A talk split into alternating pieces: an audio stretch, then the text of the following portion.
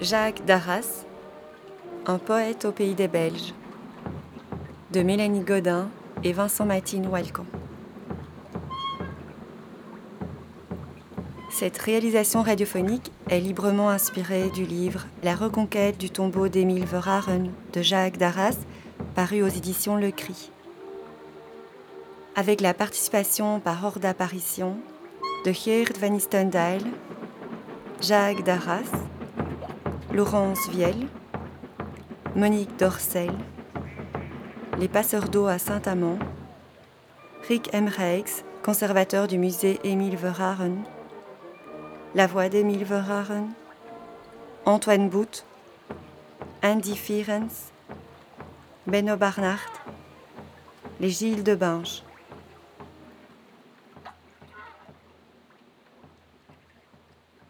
On est toujours en train de on tond les gazons dans nos lotissements, on, raconte des, contes faits à nos petits-enfants. Et puis il y a évidemment, il y avait toujours, toujours en toile de fond, notre lutte linguistique. Il vaut mieux d'écouter les poètes que nos propres complaintes ou bien les menaces des économistes. Parce que les poètes s'agenouillent devant la langue qu'ils ont choisie.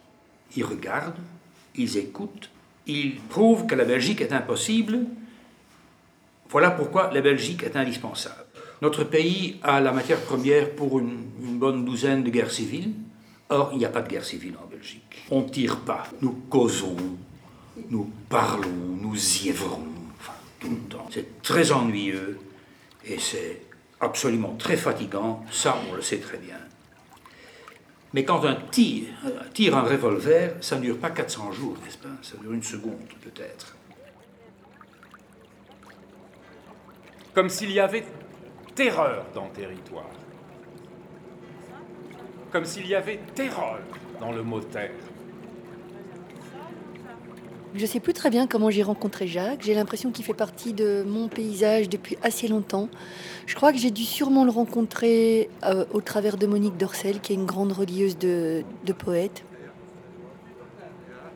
Il s'agit d'abord d'une rupture poétique en face d'un désarroi politique. C'est comment la poésie peut parler de la politique.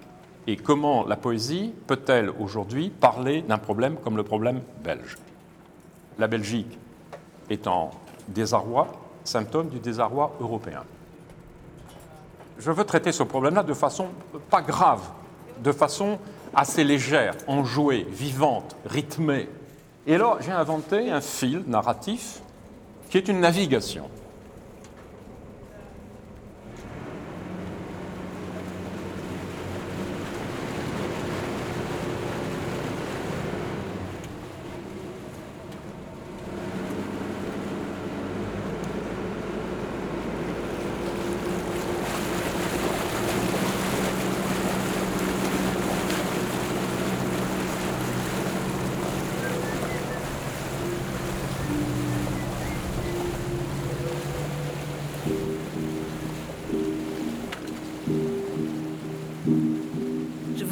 Comme il fait froid, comme il fait soir, comme il fait nuit, dehors dans cette nuit de février à Bruxelles, quand on est seul, comme je suis à l'instant.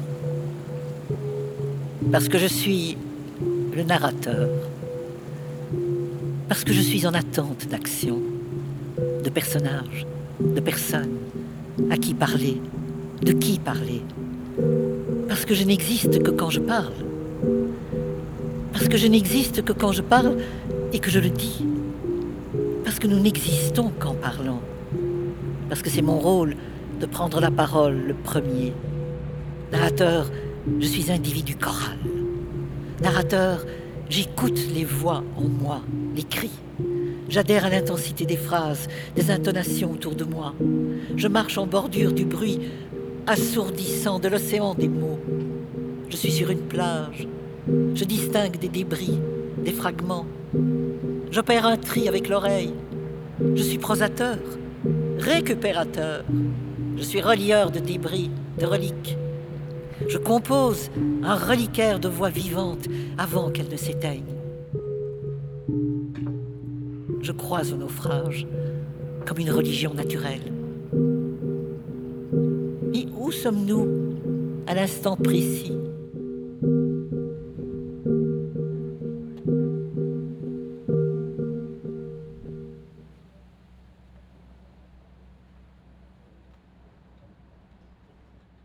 Et cette navigation, je la fais partir de Bruxelles et je la fais arriver à Saint-Amand, ou Saint-Amans, où est ce fameux tombeau d'Émile Verhaeren, ce tombeau spectaculaire qui va vers l'Escaut, d'aller reconquérir le tombeau d'Émile Verhaeren, non pas parce qu'il est au milieu de la Flandre, mais parce qu'il veut en faire une croix à l'européenne, car il trouve que autour de ce tombeau, on pourrait faire des commémorations européennes, poétiques, totalement exemplaires.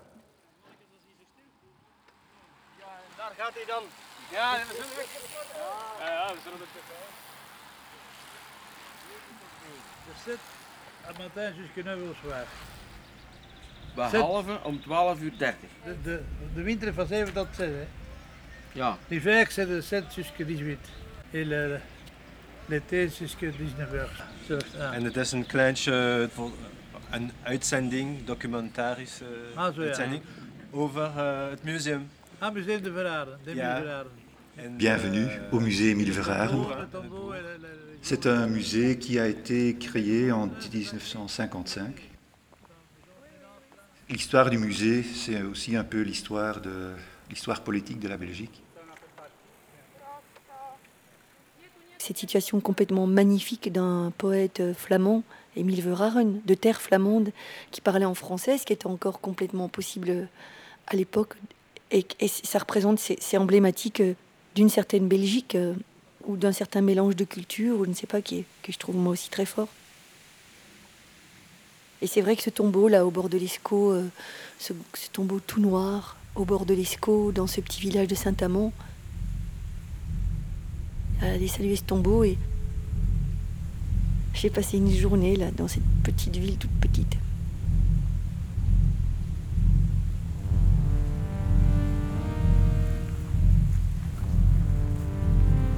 J'aime Émile Verhaeren. Depuis qu'écolier, mon père, l'instituteur au tableau, m'a envoyé devant mes camarades dire le vent. Et l'enfant que j'étais, dix, onze ans, frissonnait d'écouter Cornet novembre sur la bruyère infiniment. J'y étais. Nous y sommes.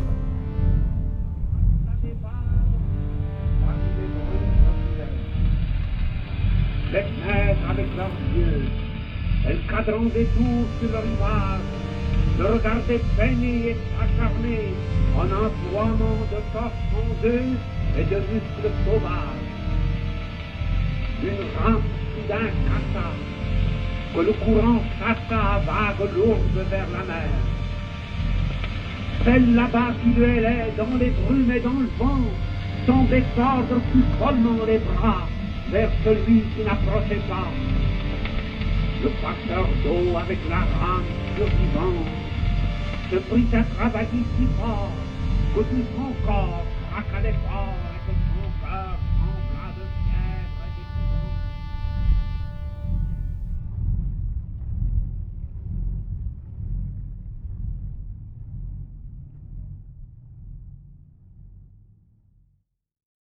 Je pense que c'est par l'école que j'ai dû connaître Émile Verhaeren. Et puis un jour, j'ai une marraine en Suisse que j'aime beaucoup.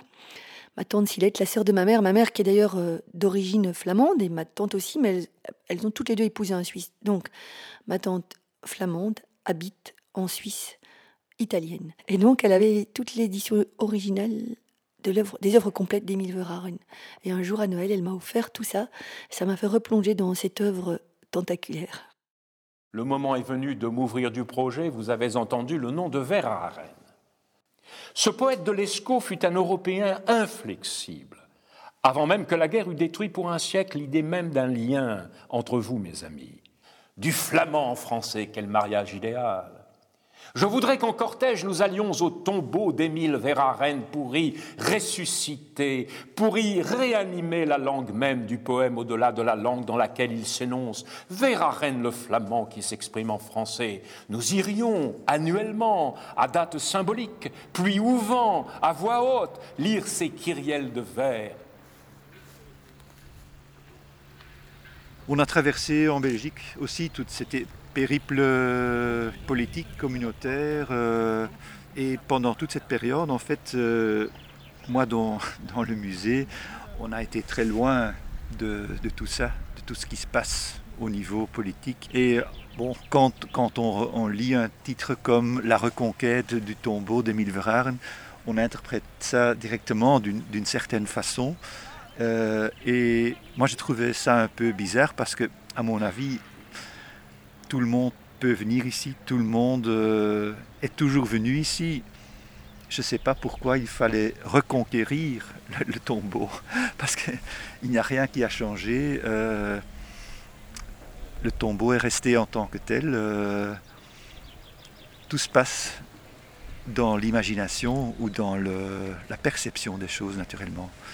Et on doit tenir compte de la réalité de ce pays. Donc un musée sur un poète francophone en Flandre. Chez Vrard, il y a toujours cette dualité entre le, poète du terroir et le, poète européen, le poète de, la culture, de l'enthousiasme. Hein. tout ça, il a su l'intégrer dans, un seul personnage. C'est la, grande particularité de Verhaeren, hein, du, poète. Euh, on, a, on a une certaine tendance à, à mettre en évidence les poèmes hein, où il parle de l'Escaut ou du village, euh, etc. Mais Verhaeren n'est pas du tout un, poète du village, c'est un, poète euh, avec une vocation euh, européenne, je dirais même mondiale. Il y a beaucoup de voix anonymes qui se baladent dans mon livre aussi, des voix qui ne sont attribuables à aucun sujet. Absolument aucun sujet. Donc, en voilà une qui est une forme de fable Jason et les Jargonotes en aphasie mineure.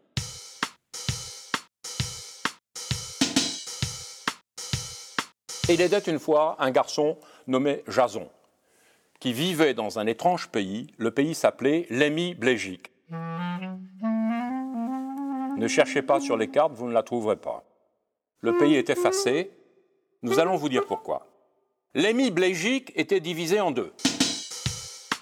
Dans une moitié, les habitants parlaient une langue, dans l'autre, une autre langue. Les deux langues ne communiquaient pas entre elles, même en traduction. Quand quelqu'un ouvrait la bouche dans sa langue dans l'autre moitié, tous se bouchaient les oreilles. Et réciproquement.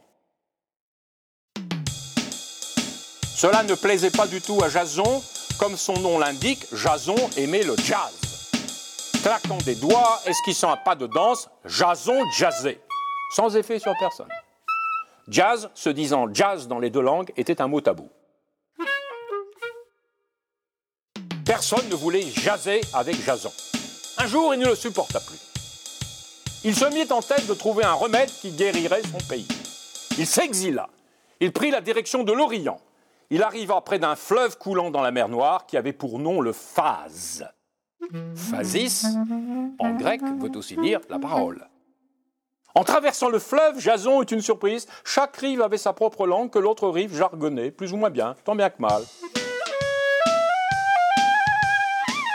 Il demanda aux habitants le nom de leur miraculeux pays. Ceux-ci lui répondirent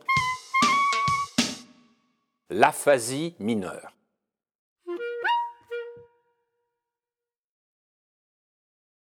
Et évidemment que tout n'est pas blanc ou noir et que c'est une histoire passionnante de toute cette histoire de langue en Belgique, ce français, ce néerlandais, comment concilier tout ça. Et moi, je trouve que ce pays est extraordinaire parce que ça se concilie malgré tout. Et de là, tout ce qui se passe, ça continue à vivre ensemble.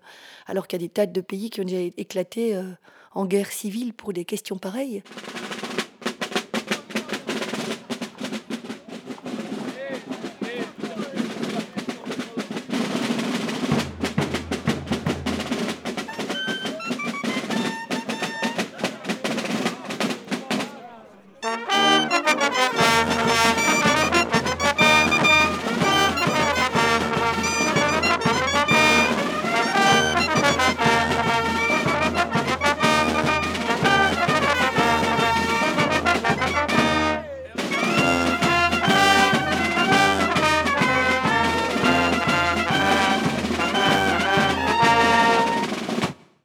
Cette question du lien entre poésie et politique. Concrètement, le, fait de mettre en lien des, francophones et des flamands ou des néerlandophones, etc., ça a un tout petit impact politique, enfin politique dans le sens du vivre ensemble, où, des gens qui n'ont pas l'habitude de se côtoyer finalement se côtoient et se rendent compte qu'il y a des problématiques communes éventuellement. Mais je crois que la, politique dans la poésie, c'est, elle est liée justement au travail de la langue et à la déconstruction de la langue et à la déconstruction des a priori euh, qu'on peut avoir et des impensés dans la langue. Quoi. Dans mon texte, il s'agit de la Belgique. La Belgique a entendu qu'il y a quelqu'un qui aime la Belgique elle se demande c'est qui? C'est un flamand, c'est un wallon, c'est qui qui m'aimait euh, comme ça? Et Donc non, c'est n'est pas un Belge, c'est un étranger qui vient de la France. Donc euh, c'est la Belgique qui dit dans ce poème euh, comme elle est heureuse et elle tombe amoureuse de Jacques Darras et elle l'invite de venir ici. Il y a quelque chose de très énergique qui se passe en Flandre.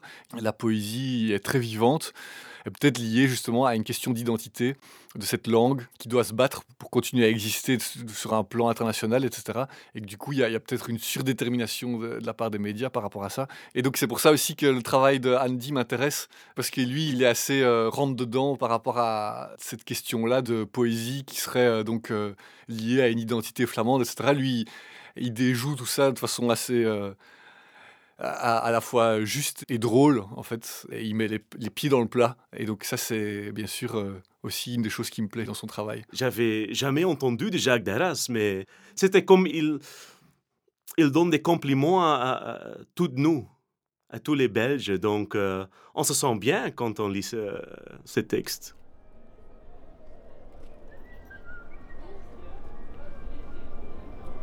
Past u aan. Adapte-toi. Het is niet gelogen dat ik bloosde toen ik hoorde en las. J'ai piqué un phare quand j'ai lu et entendu. Dat er iemand bestaat die mij fel bewierookt en bezingt. Il y a sur terre quelqu'un qui m'encense et me loue. Geef toe. Hoe zou je zelf zijn indien jij een land waart zo lilliput als ik? Avoue, tu te sentirais comment si t'étais un pays lilliputien comme moi?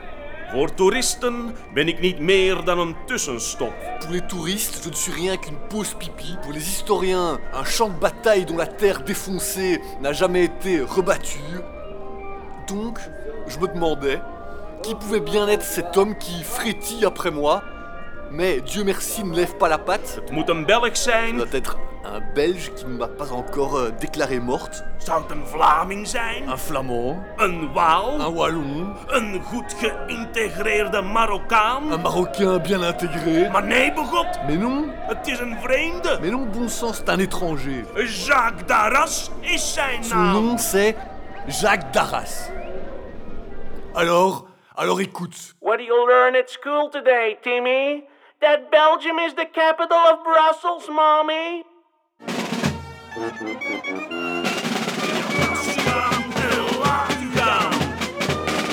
Et sache, je ne te ferai jamais rapatrier. Pour toi, je récure mes rues. Pour toi, mes bars seront garantis sans baraki. Et mets-toi couvert pour la fête de ma plus belle toile cirée. Coûte à ma fièvre intérieure et caresse de ta langue lyrique mon sol plein de bombes brouillées.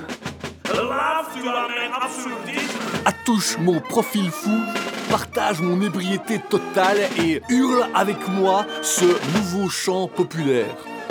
dit nieuwe volkslied.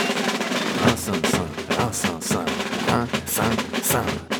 Retteke, tetteke, retteke, tetteke, retteke, tetteke, retteke, tetteke, retteke, tetteke, Retteke, tetteke, retteke, tetteke, retteke, tetteke, retteke, tetteke,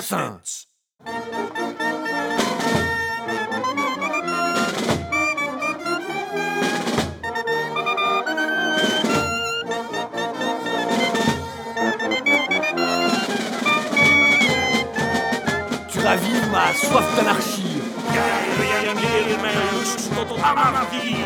Vas-y, tire mon majeur. Allez, adapte-toi, adapte-toi et lâche-toi, lâche-toi.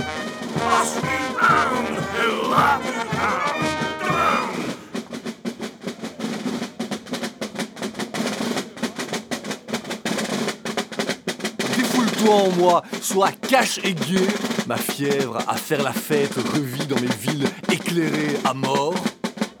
Adapte-toi, adapte-toi et lâche-toi. Vas-y. Pénètre mon centre à fond la caisse. Attouche-moi. Pas de limite et couche avec moi. Viens ici, beau mec, et oublie le temps à jamais. J'ai déjà écarté mes régions pour toi.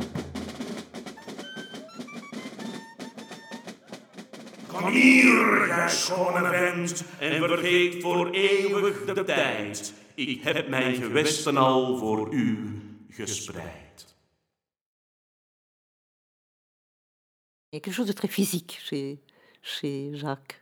Jacques amène une matière de très généreux et de très physique. C'est-à-dire qu'il ne se contente pas d'écrire des poèmes, et ça se ressent au niveau de son écriture et au niveau de toute son aventure poétique, parce que c'est vrai qu'il déborde le simple domaine de l'écriture. Il, s'intéresse aux autres. C'est pas toujours le cas de tout le monde. Il donne un rapport au monde, c'est ça qui nous apporte. Et son, domaine est, riche, il est fort, il est, il est généreux, il est vivant, il est, il est physique, il est charnel. Donc on peut l'incarner euh, avec, avec bonheur, quoi. Et c'est ce qui me fait plaisir quand je peux lire du Darras. Bon, c'est bien quand je lis du Darras. Dis donc, l'Européen, mets une sourdine à ton Parlement. Je aborde mon train personnel. Compris?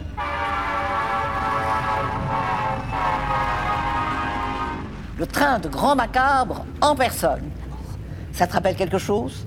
Parce que, vois-tu, tu as pris place à bord du train de la mémoire bruxellais. Toi, tu fonctionnes encore à la poésie classique, au vers antique, autant dire à la vapeur d'eau. T'as vu ce que ça donnait, la vapeur d'eau, quand on s'appelle Émile Verhaeren Dépasser la poésie, parce que nous ne sommes plus nulle part dans l'espace petit européen. Nous avons quitté pour toujours la poésie. Adieu les images. Nous sommes dans le temps. Grand Macabre réécrit l'histoire. Grand Macabre rentre à toute vitesse dans le passé. Grand Macabre choisit ses embranchements. Ce n'est pas le canal de l'Escaut sur quoi nous naviguons, c'est le lit de la Lys. Cortrec, Cortrec.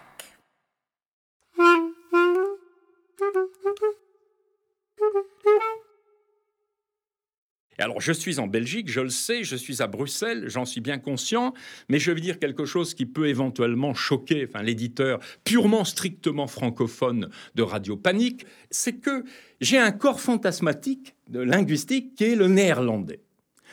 J'adore le néerlandais dans sa forme, euh, comment dire, linguistique, phonétique, euh, sa musicalité.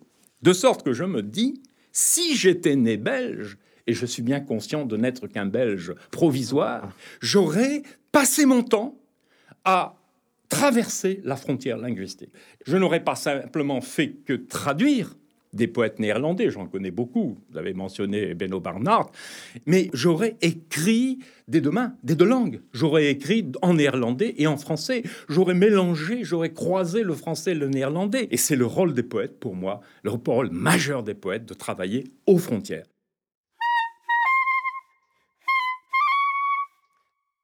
Quand on s'est rencontrés pour la première fois, on a reconnu ça mutuellement. Moi, du Nord, lui du Sud, qu'on aime la Belgique comme pays euh, très européen et en même temps tout à fait différent. Jacques connaît bien la Belgique. Et ce qui est très spécial pour un Français, il connaît même un peu de néerlandais. Pas trop, mais quand même un petit peu. Et, euh, mais il connaît surtout très bien l'histoire de la Belgique. Il y a quand même des gens comme nous, des fous comme nous, qui, qui prétendent qu'il y a un, certain avantage dans un pays impossible comme la Belgique. Voilà, le fait même que je parle maintenant à une jeune francophone dans ma propre cuisine, elle me comprend malgré mon français, elle comprend même un tout petit peu le néerlandais, j'ai l'impression. Bon, c'est déjà le fait qu'on se rencontre. Ce serait pas le cas si toi étais français, moi j'étais néerlandais. C'est parce qu'on est en Belgique, c'est ça, voilà. Il faut en profiter.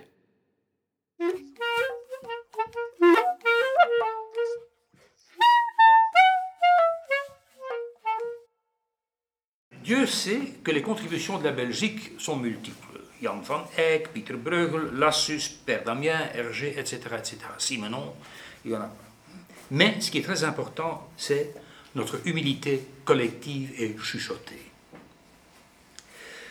La reconnaissance euh, inévitable de l'autre, qui est proche de nous, qu'on touche, qu'on écoute, qu'on renifle, chaque jour, chaque jour, chaque jour. L'autre dont on ne peut pas disposer, qu'il ne faut pas chasser. Voilà, pour moi, c'est le fondement, l'essence de la belgitude. La belgitude est tout sauf idyllique.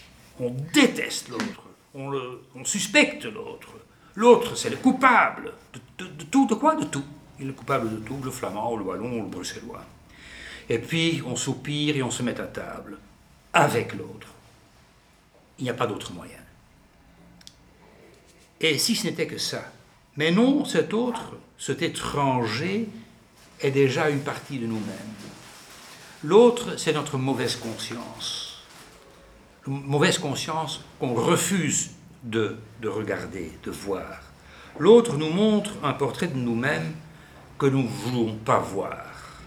Il n'est pas flatté ce portrait. Et il faut regarder ce portrait, il faut le voir, il faut voir ce qui est moche en nous-mêmes et par nous-mêmes dans l'autre.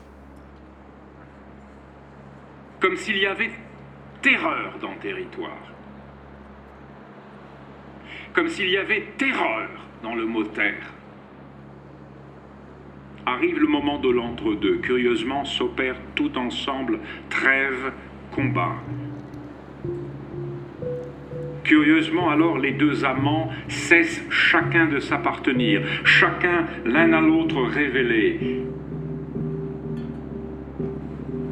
Il y a quelque chose de semblable dans le passage d'une frontière. L'histoire de la terre est histoire d'amour. L'histoire de l'amour que la terre a pour elle-même.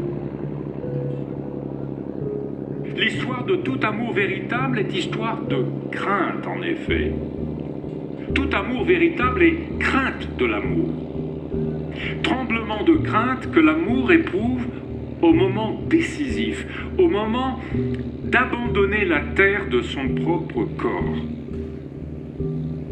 au moment de la plus grande maîtrise, du plus grand abandon. Nous n'avons d'autre crainte en vérité que celle de l'amour, que de savoir où passe la frontière de l'amour. Où passent les lignes amoureuses entre les hommes? Que de savoir où les lignes entre les pays doivent être tracées.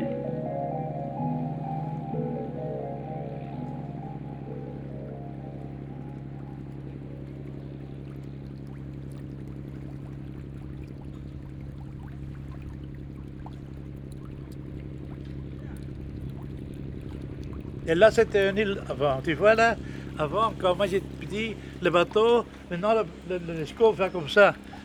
Mais avec le temps, ça a changé parce qu'avant, il y avait une île. Et tout le bateau, ici, il y avait presque de l'eau et l'eau, c'était par là. Ah Et automatiquement, par le, avec le courant, c'est changé la rivière. C'est drôle, hein? De la nature. Et vous avez des, livres de lui chez vous, Oui, chez moi, oui. Des fois, vous lisez Oui, oui, oui, oui, Mais en français alors En français, hein. C'était facile, quoi. Avant, comme le français, euh, les, gens connaissaient Emile Verhaeren en français, oui. voilà. Mais maintenant, c'est plus compliqué. Hein. Ah, c'est normal, c'est peu. Oui, c'est le temps aussi. C'est le temps qui, qui, qui, change et les gens. En même temps, c'est chouette qu'il soit traduit. Euh, il y a une, une, soirée avec Benno Barnard, vous connaissez Benno Ja, die, die, ah, ben. die, die, die dingen vertaald. Die Franse... Il a fait le transmission. Oui. Ah oui, c'est vrai. Ja, wel, die, daarom heb ik die, als hem, die feest heb ik dat tegen Bernard verteld vandaag niet. Parce qu'il n'y a pas beaucoup de Flamands qui connaissent Émile Verhaeren. Ah non Non. Ici, vous, dans la région, mais si vous demandez à Anvers ou à.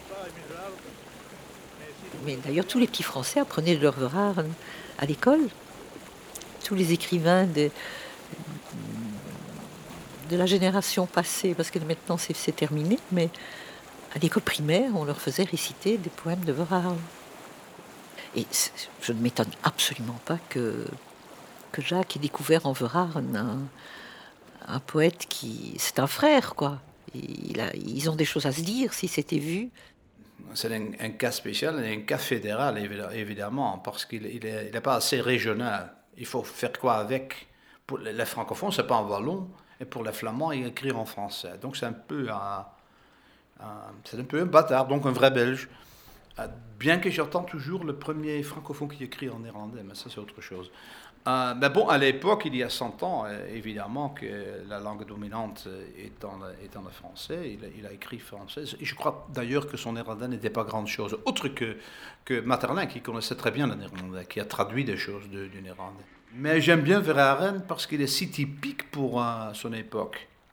Je trouve surtout, et Jacques aussi, je crois, qu'il y a quelque chose de très émouvant.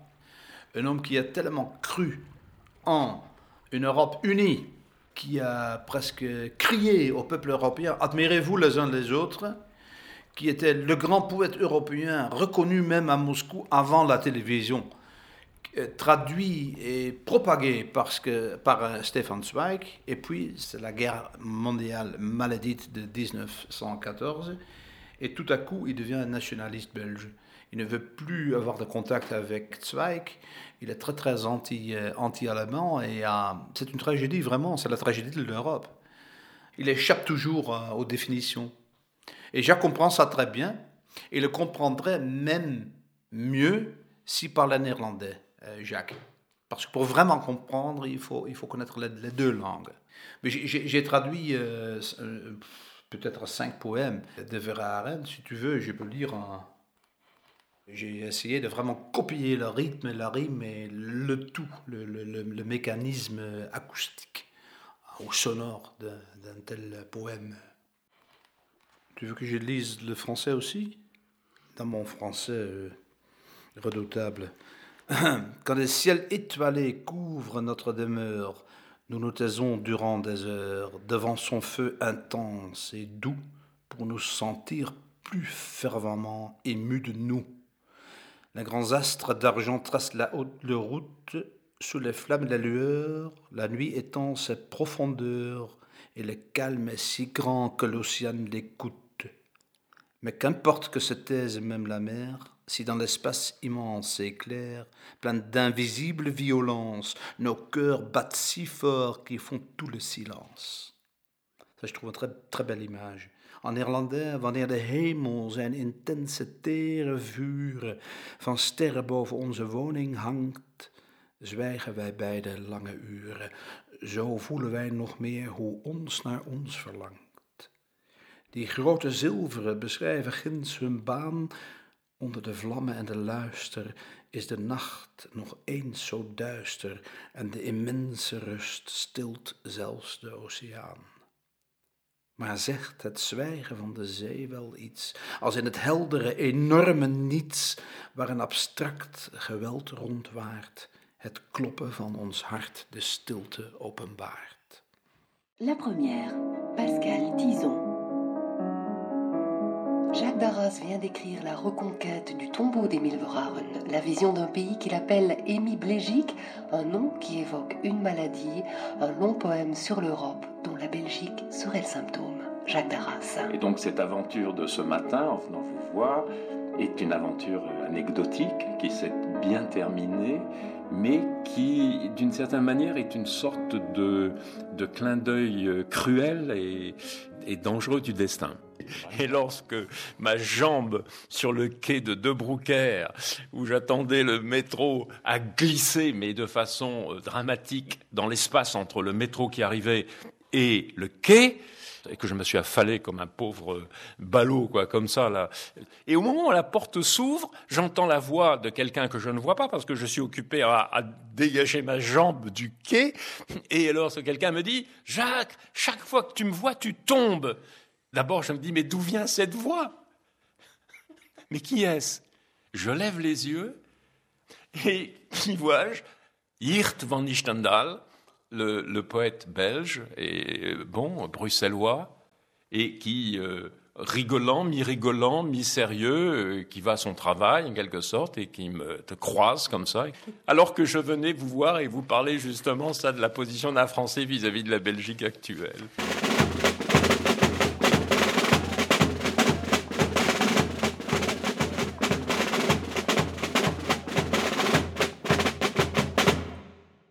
Savez-vous comment Émile va mourir?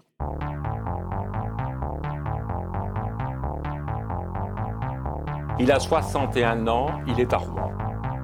C'est un lundi, 27 novembre 1916. Il vient de conférer, conférencer devant des étudiants rouennais. Ça chauffe en 1916. Il a soif, il veut boire le belge. Ça chauffe, ça chouffe, sa mort subite. La gueuse. Vite, Émile entre dans un cabaret. Que voit-il? Qu'ouït-il Des flamands à lui congénères, pas rédimés pour dessous? Flamand parlant flamand, est-ce possible? Oui, ça est. Émile qui parle français depuis tout petit, Émile qui écrit en français depuis tout grand, quoiqu'étant fluvialement, fluentement, scalde pur malte, flamand presque balte, Émile donc se souvient de l'écho quand lui réveille l'esco d'avant qu'il eût vagi dans la langue de Hugo. Erreur monumentale Bouleversé, éméché, renversé, l'envers soi à l'envers de soi, prend la route de la gare. Gare, gare, gare. Voici qu'à 17h sur le quai qui est bondé, l'impatient n'attend pas que le train qu'entre-temps est rentré sans se faire remorquer et finit de freiner. Catastrophe mes strophes sont toutes retournées. Émile s'est suspendu, s'est pendu d'une main à la portière. Voici qu'il choit, qu'il glisse, qu'il échoit, qu'il réglisse le rouennais provisoire aux roues du train, qui le traîne, qu'il les traîne, qu'il les traîne, qu'il l'entraîne. Poète à l'hémistiche par la césure coupée.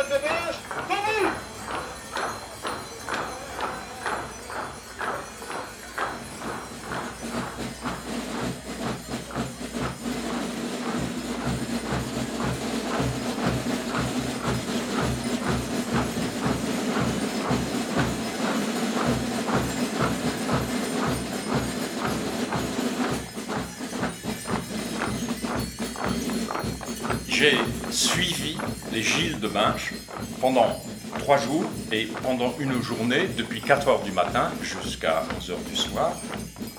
Et à 4 heures du matin, je suis entré avec les Gilles chez euh, l'habitant, car ils vont se chercher les uns les autres. Je les ai suivis avec les jambes, avec les pieds, avec le rythme, avec la danse. En transe, quoi. On ne sent plus la fatigue, mais on ne sent que de la musique et du rythme dans les jambes. Cette fatigue rythmique qui, dans le fond, est un poème euh, majeur, un poème maximal, puisque, après tout, un poète euh, s'intéresse prioritairement au rythme.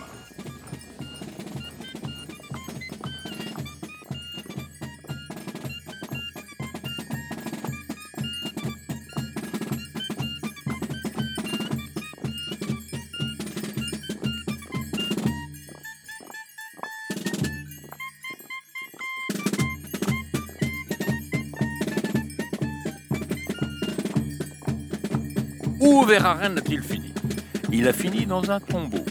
Un tombeau dans la terre? Non. Un tombeau dans l'air, au-dessus de l'eau. Oh oh oh oh Mais quel tombeau? Oh oh oh oh Nous tombons tous de haut. Est-ce qu'ils l'ont enterré? Est-ce qu'ils l'ont enhéré Non, ils l'ont enfleuvé. C'est très belge, c'est très beau.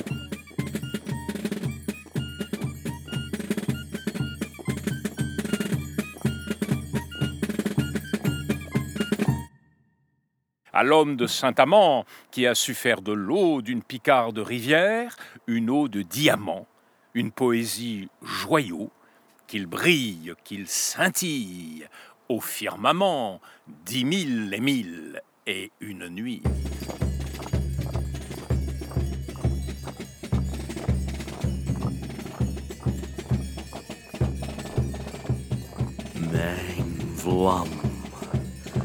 Mijn vlam, mijn Vlaamse vlam.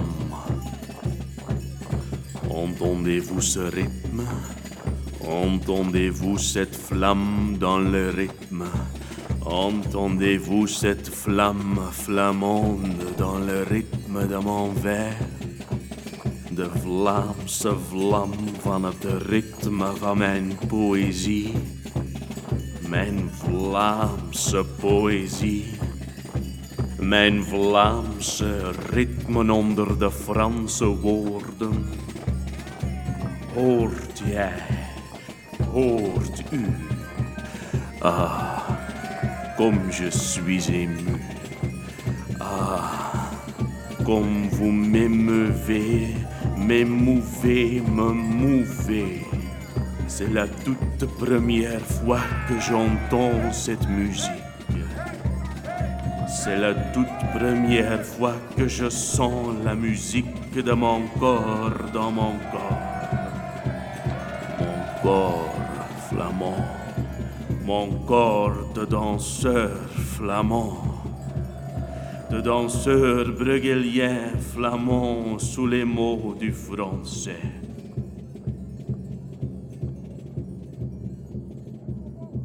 Vous entendez, vous m'entendez tourner sur moi, sur moi-même. Regardez avec quelle agilité à l'instant je sors de mon tombeau.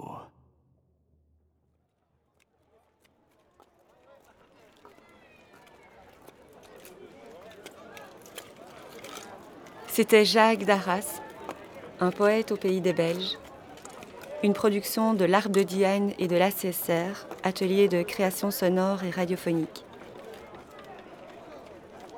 avec le soutien du Fonds d'aide à la création radiophonique de la Fédération Wallonie-Bruxelles. Prise de son, réalisation, montage, Vincent Matine Walcan et Mélanie Godin. Musique originelle, Dan Barbenel. Mixage, Christophe Rowe. Producteur délégué, Carmelo Iannuzzo. On remercie vivement pour leur aide et soutien Claudio, Frédéric Peters, René de Massener, la bibliothèque de Saint-Josse, la librairie Tropisme, Radio Panique, Pascal Tison et Renaud Lambiotte.